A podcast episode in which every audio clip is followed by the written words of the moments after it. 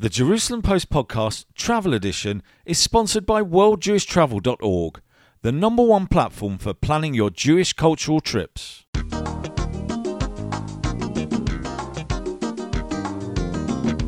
the latest on Caribbean cruises to kosher safaris, pilgrimages to Jewish Eastern Europe and award-winning wines and international cuisine in sun-drenched Tel Aviv, sit back and enjoy the trip with the travel edition of the Jerusalem Post podcast. Good afternoon, David. Good evening to you, Mark. How are you doing? I'm very good. How are you? Yeah, this is all very silly because, of course, we've been sitting here for the last two hours arguing about how we're going to begin this podcast. So it was afternoon when we started. Now it's evening. And good night to the listener out there. Okay, so here's a pre-quiz quiz question for you. I'm going to give you a ticket. I'm going to offer you the chance to go to one of two destinations. I want you to tell me which one you'd prefer and why.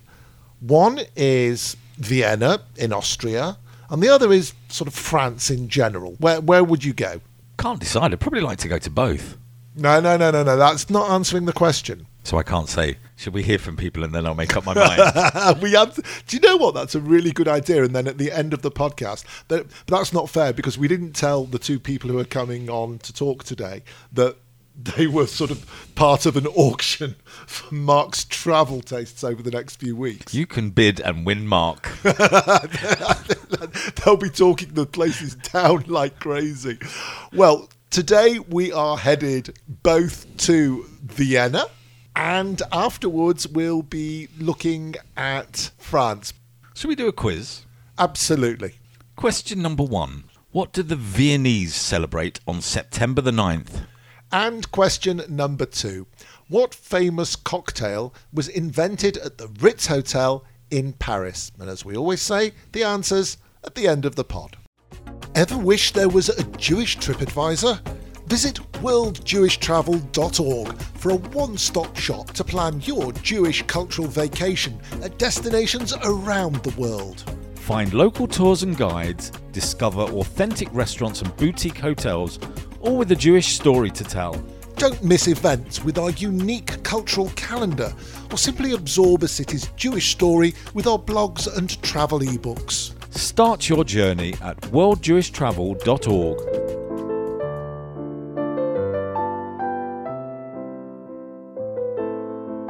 So I still haven't made up my mind, David, whether it's Vienna or France, but I think we should start with Vienna. Okay. Have you been to Vienna? I have. What's your thoughts?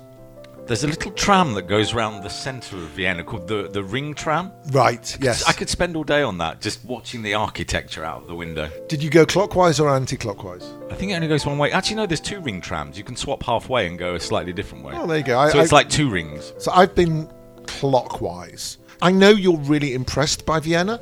I love Vienna, but I find it a bit too angular. No, she was in charge of Germany. Angela Merkel. Oh, God. Oh, oh, why don't you introduce the guest? Okay, let's talk to somebody sensible on the subject. We were lucky enough to catch up with Danielle Spera, who is the director of the Jewish Museum of Vienna. In a previous life, she was a news anchor on the flagship news show of the Austrian Broadcasting Corporation. She began by telling us a little bit about the history of the Jewish Museum Vienna. The Jewish Museum Vienna was the first Jewish museum in the world. It was founded in eighteen ninety-five out of a group of Jews in Vienna who at that time were already assimilated. Some of them were not Jewish anymore because they had converted to another religion, mainly to Catholicism. And they wanted to remind their visitors about how their ancestors in the shtetl had lived. They collected Judaica out of the period and out of this region. And uh, the museum was closed in nineteen thirty-eight by the National Socialists, and they confiscated all the objects. It took a very long time until the idea came up to refound a Jewish museum. And that was actually in the nineteen eighties when Austria was electing a president uh, named Kurt Waldheim, who had hidden his past during the Nazi period of time. And Austria, of course, was in very, very bad shape and in bad headlines all over the world. And the mayor of Vienna, Helmut Zilk, he was a marketing genius, uh, so to speak. And he said, we have to think of something that brings us new and better and positive headlines. So he decided to refound the Jewish Museum. The city was looking for um, a building, and in nineteen ninety-three, the Jewish Museum moved into its uh, current location in the center of the city. And in the year two thousand, we got a second location, which is called Museum Judenplatz. And that's a very, very important space for the Vienna Jewish history, because this is, was the center of Jewish life in the Middle Ages. And uh, Simon Wiesenthal had suggested also in the nineteen eighties that Austria should have a Holocaust monument. And he suggested that Judenplatz, the center of Jewish life in the medieval era, should be the place. Jewish life in the Middle Ages in Vienna was very fruitful. It was a very, very important uh, community of rabbis who were very well taught, who were very important teachers, the most important of their time. So it was a really important Jewish community here, which was completely destroyed uh, in fourteen twenty-one. Uh, the Jews were expelled, two hundred were killed, burned alive, a terrible pogrom that happened here in Vienna in fourteen twenty-one. And Wiesenthal suggested that this should be the space where the monument should be built. And while they were opening up the ground, they found the monuments of the medieval synagogue, and which is, I think this is an enormous miracle. And so the city did not know, should the monument be built? Should the excavations be open for everybody to see? And then the compromise was found that the monument should be built, but there should be an underneath path that you could visit the, the, the excavation. And this is our second location now. Would you say it's um, a storytelling site? Is it more about artwork? Is it more Judaica-based? Is it history? What are you trying to get over? It's, of course, a history-based uh, museum, both locations. We want, and this is our utmost goal, to tell our visitors what the Jewish community did for the development of this country and of this city. What would not be in Vienna, what would not be in Austria if not the Jews would have built it?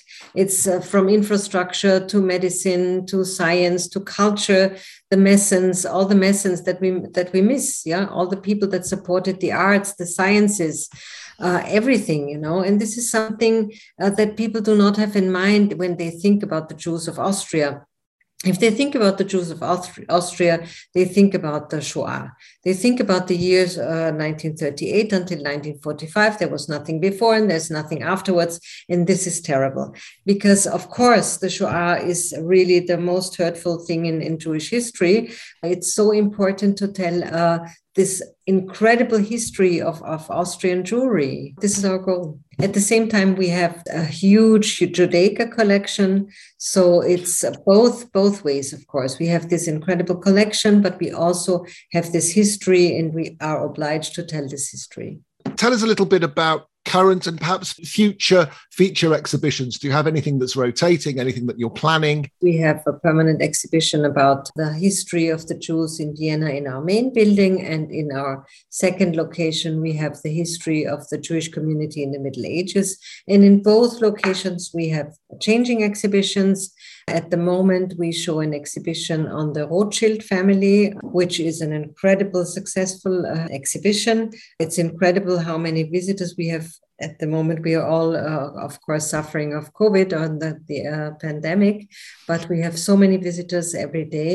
And we tell the story of the Austrian Rothschild uh, family. And this is really important because all the traces of the Rothschild family were erased in Austria, in Vienna, and people are astonished to learn so much about the history of their city, which we which they did not know, you know. We also have an exhibition about the children's transports on our second location.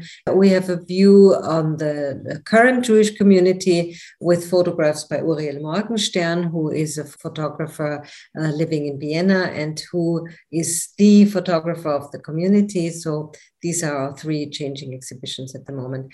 And the next exhibition that's coming up uh, will be called Love Me Kosher. It's about love and sexuality in Judaism.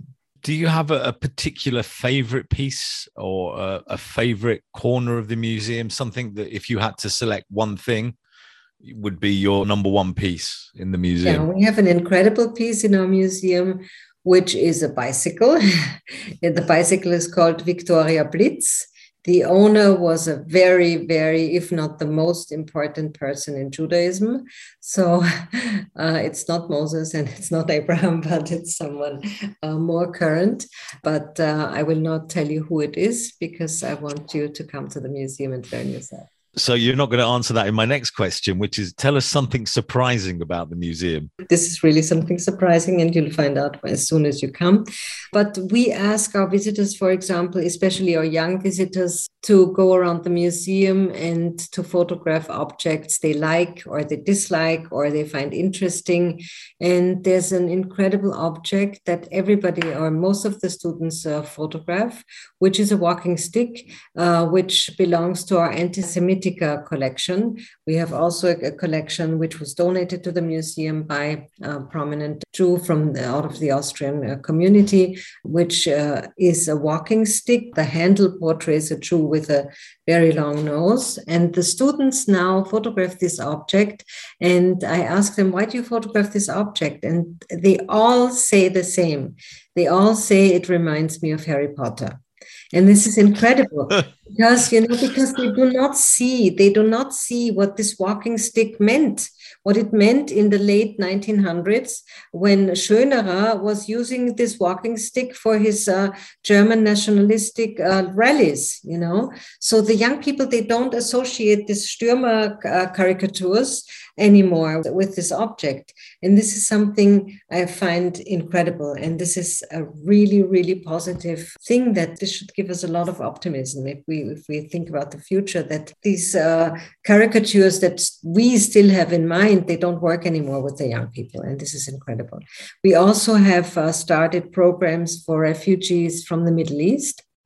In two thousand fifteen, when we had this large influx out of Syria and Afghanistan and Iraq, et cetera, uh, this is also something that's incredible. We have uh, Syrian women, they come in a group uh, now frequently, uh, and it's incredible to have a dialogue with them, you know, and to, to, to reach out. Uh, and we talk about Taharat HaMishpacha, or we talk about uh, Kashrut and the food, and there's so many things we have in common, and this is something we have to stick on, and we have to to work on that, and not not always find things that separate us. Just the listeners, Taharat HaMishpacha is family purity, the idea of the separation between the man and the woman for part of the month, and Kashrut is the word that we use in Hebrew that means kosher. For those people in Vienna who are coming to the museum, how do they find the, the sites of the museum? We are on all the search machines, of course.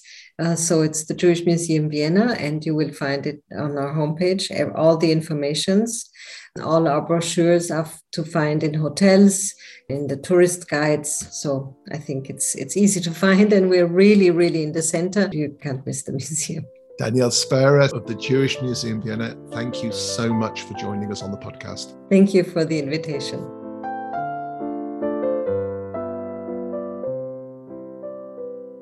Vienna Fact File. Vienna International Airport can be reached directly with Austrian Airlines from London, Paris, Tel Aviv, New York, Newark, Chicago, Montreal, and Washington.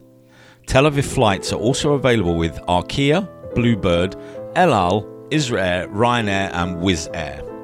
Vienna is a seventy-five minute ferry boat ride or train ride from Bratislava, and it's a two and a half hour train ride from Budapest. With a journey time of only sixteen minutes, the city airport train is the fastest way to travel downtown. Tickets cost twelve euros.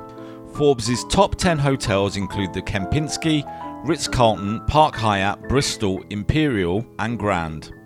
one hundred US dollars will buy you ninety euros as of March twenty twenty-two.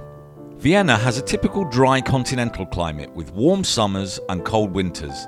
The hottest time of year is July and August, when it might get humid at times with temperatures above thirty degrees Celsius, eighty-six degrees Fahrenheit. The coldest months are December to February, when some days can see temperatures barely climb above zero degrees Celsius, thirty-two degrees Fahrenheit. Vienna has a multitude of kosher restaurants, bakeries and shops. All tastes are catered for with choices like schnitzel, at Aleph Aleph, sushi at Meir Sharim, and Italian at Novellino.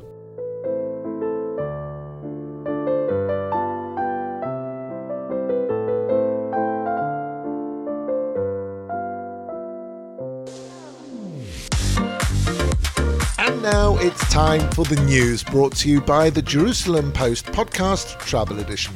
More countries are opening up to vaccinated travellers without quarantine or testing, according to a recent IATA survey. One such country is the Philippines. It removes the cap on the number of international tourists from April first. The Israel-Dubai security saga rumbles on. Despite understandings being reached between the internal Israeli security service, Shin Bet, and Dubai's authorities, it appears the implementation has not taken place, and dozens more Israeli flights have been cancelled. Despite this hiccup, Emirates Airlines have announced the commencement of daily flights from Tel Aviv to Dubai in June. Israir announced the start of flights from Tel Aviv to Sharm el-Sheikh in Egypt's Sinai Peninsula, starting in time for Passover. Birthright Israel has decided to lower the age limit for its free tours back to twenty-six years. This summer is the last opportunity for those aged twenty-seven to thirty-two. And changes have been announced to COVID tests at Ben Gurion Airport. The cost of a regular P C R test was cut from March twenty-seventh, while a rapid four-hour P C R result will cost eighty-five shekels or twenty-six US dollars. You're listening to the Jerusalem Post podcast travel edition. Find us on Facebook, Instagram and Twitter at markdavidpod or mail us at markdavidpod at gmail dot com.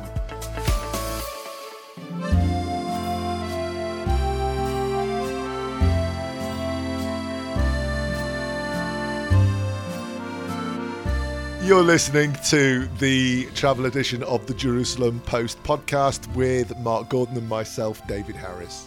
It's not often you get to meet legends of the travel industry, but we have been very lucky to interview somebody who has written travel books about Jewish life around the world. Absolutely the case. If ever you have travelled from a Jewish perspective, there is a very good chance that you will have bought a travel guide to Jewish Europe, a travel guide to the Jewish Caribbean and South America, and others. Ben Frank not only writes travel books, he also writes fiction. His latest book just out is Clara's Brother and the Woman He Loved. We caught up with Ben a short time ago and we talked to him about his favourite country to visit from a Jewish perspective. And the country he chose was France.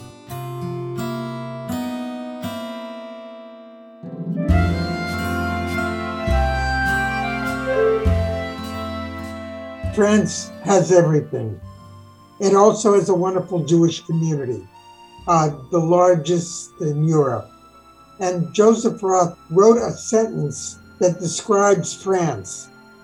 France has mountains, sea, mystery, clarity, nature, art, science, revolution, religion, history, pleasure, grace and tragedy, beauty, wit and satire, enlightenment and reaction.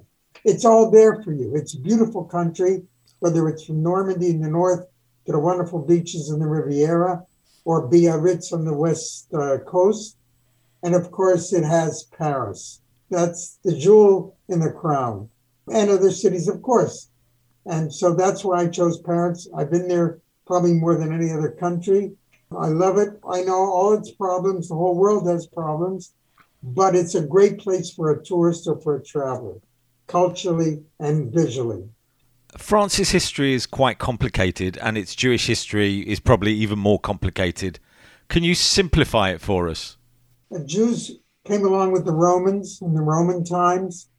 Uh, it was up and down for a number of centuries, and then probably in the uh, eleventh century, things got difficult. There were a number of expulsions for various reasons, obviously anti-Semitic reasons, or to get rid of debts that they owe, that the crown owed them. And then called back quickly, and then expelled again and called back quickly. And then we go on to uh, uh, the fourteenth century, uh, where they're out for a long while Until about seventeenth, eighteenth century, Jews started returning to France. And what made it so great was that they found more comfort and freedom in France than in any other country. End of the eighteenth century, France opened its doors to Jews and was the first European country, actually after the United States, to grant Jews emancipation. The Declaration of Human Rights, and Jews became free. Actually, the Sephardic were the first ones, and then came the Ashkenazim. And from then on, we have Jews living in France. And Frank, in fact, the, the expression is Jews wanted to be there. It was living for a Jew like a king. And Jews began coming from Eastern Europe. And then, of course, you had, you said the complication. You had a rise of anti-Semitism again, uh, the famous Dreyfus trial, um, and the obviously the founder of modern Zionism, Herzl. It all started in Paris when he saw Dreyfus degraded, and then the First World War, and then Jews still kept coming to, to France, and the complicated history goes on with the Nazi invasion. And yet, with all that, two-thirds of the Jewish community survived the Holocaust. And then we have the biggest change, I think, in recent Jewish history. We have France, instead of being an Ashkenazi country, becomes a Sephardic country. The immigration from North Africa, most Jews went to Israel, but a lot went to France. So I think that, that pretty well sums it up. It's been a rocky road between Israel sometimes and France, but now it's good, I think. As a visitor interested in France's Jewish heritage, does much remain from the golden age of French Jewry? Tourism-wise, it's obviously an excellent place for Jews to visit. Carpentras, Cambillon, the, the synagogues, the ancient synagogues that are still there, going back hundreds of years. And Jews lived there, and it shows their life there. You have museums there in those two cities. But in Paris alone, you have Jewish sites for Jewish tourism that are unbelievable. You have the Jewish Museum, uh, which is in a seventeenth century mansion, which is really an unbelievable place, and people should visit it. Right in the middle is a statue of Dreyfus with the broken sword. And you that's where you learn Jewish life. So for the Jewish tourist, or any tourist, any religion, to learn about Jews in France, I would highly recommend the Jewish Museum. It's modern. It's, of course, in an old building, but it's modern inside and, and well, well done.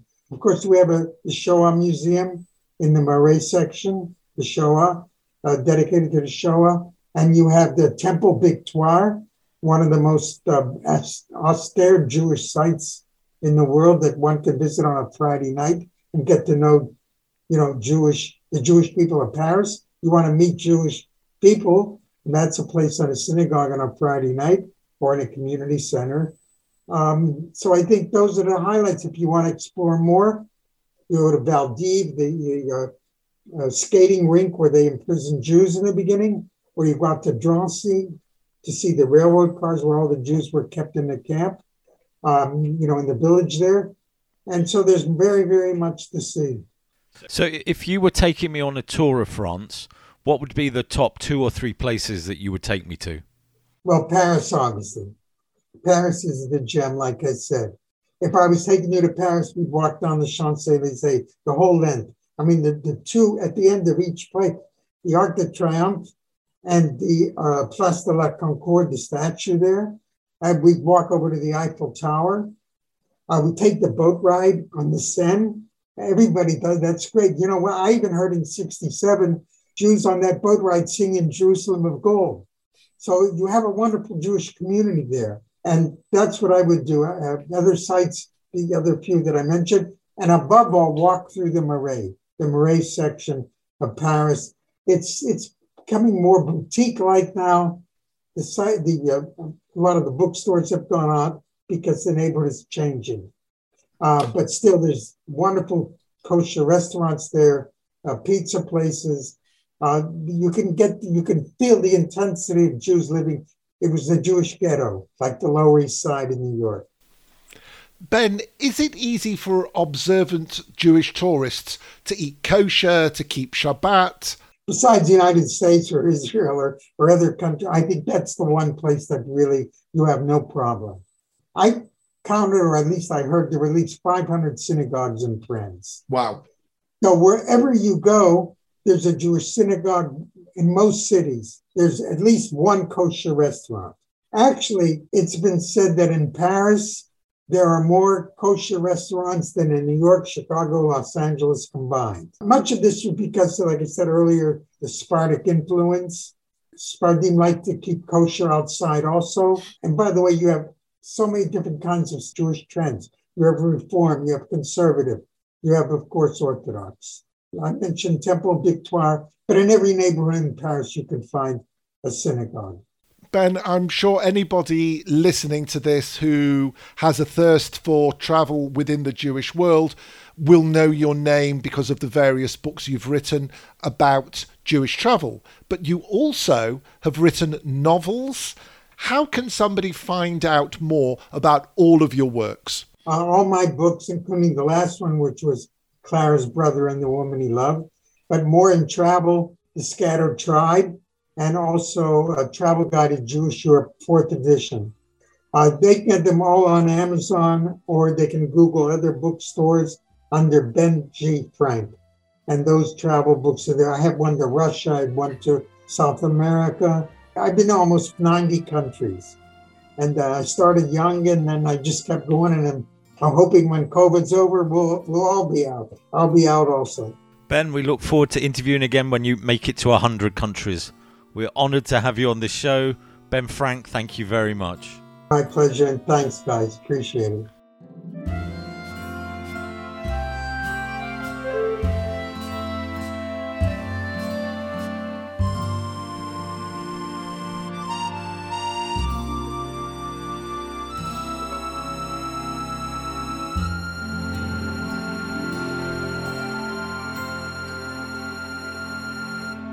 What an amazing show.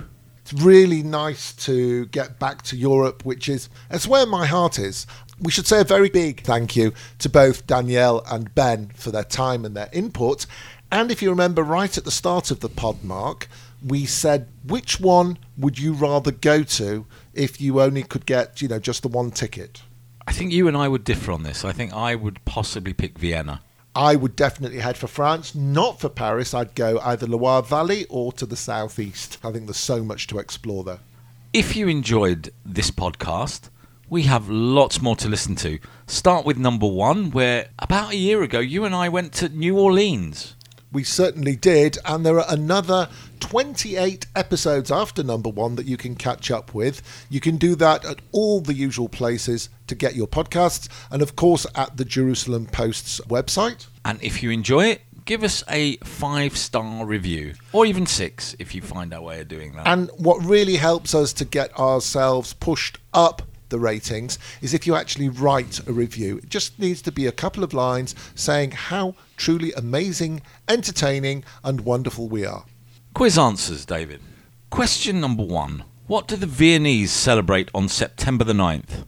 National Wiener Schnitzel Day.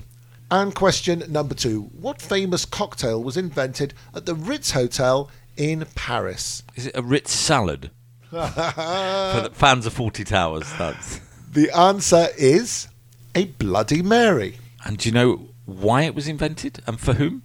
No, but you're going to tell me. Ernest Hemingway, in one of his slightly more sober moments, he said, "I'd like a cocktail that doesn't smell of alcohol." So the hotel invented the Bloody Mary, a vodka and tomato juice. Mark, after uh, the last episode on Ireland and inebriation, you said, let's not talk about alcohol in this one. Sorry for mentioning alcohol again. That's all right. That's all right. Anyway, I think people have heard enough of you and me bickering. Do join us the next time. I think the next one will be a nice international edition where you and I take to the skies. Yes, about time. We've been sat in Israel for at least six weeks. Absolutely the case. So tune in in a couple of weeks' time for the next episode of the Jerusalem Post Podcast Travel Edition. Goodbye. Cheerio. The Jerusalem Post Podcast Travel Edition is sponsored by world jewish travel dot org, the number one platform for planning your Jewish cultural trips.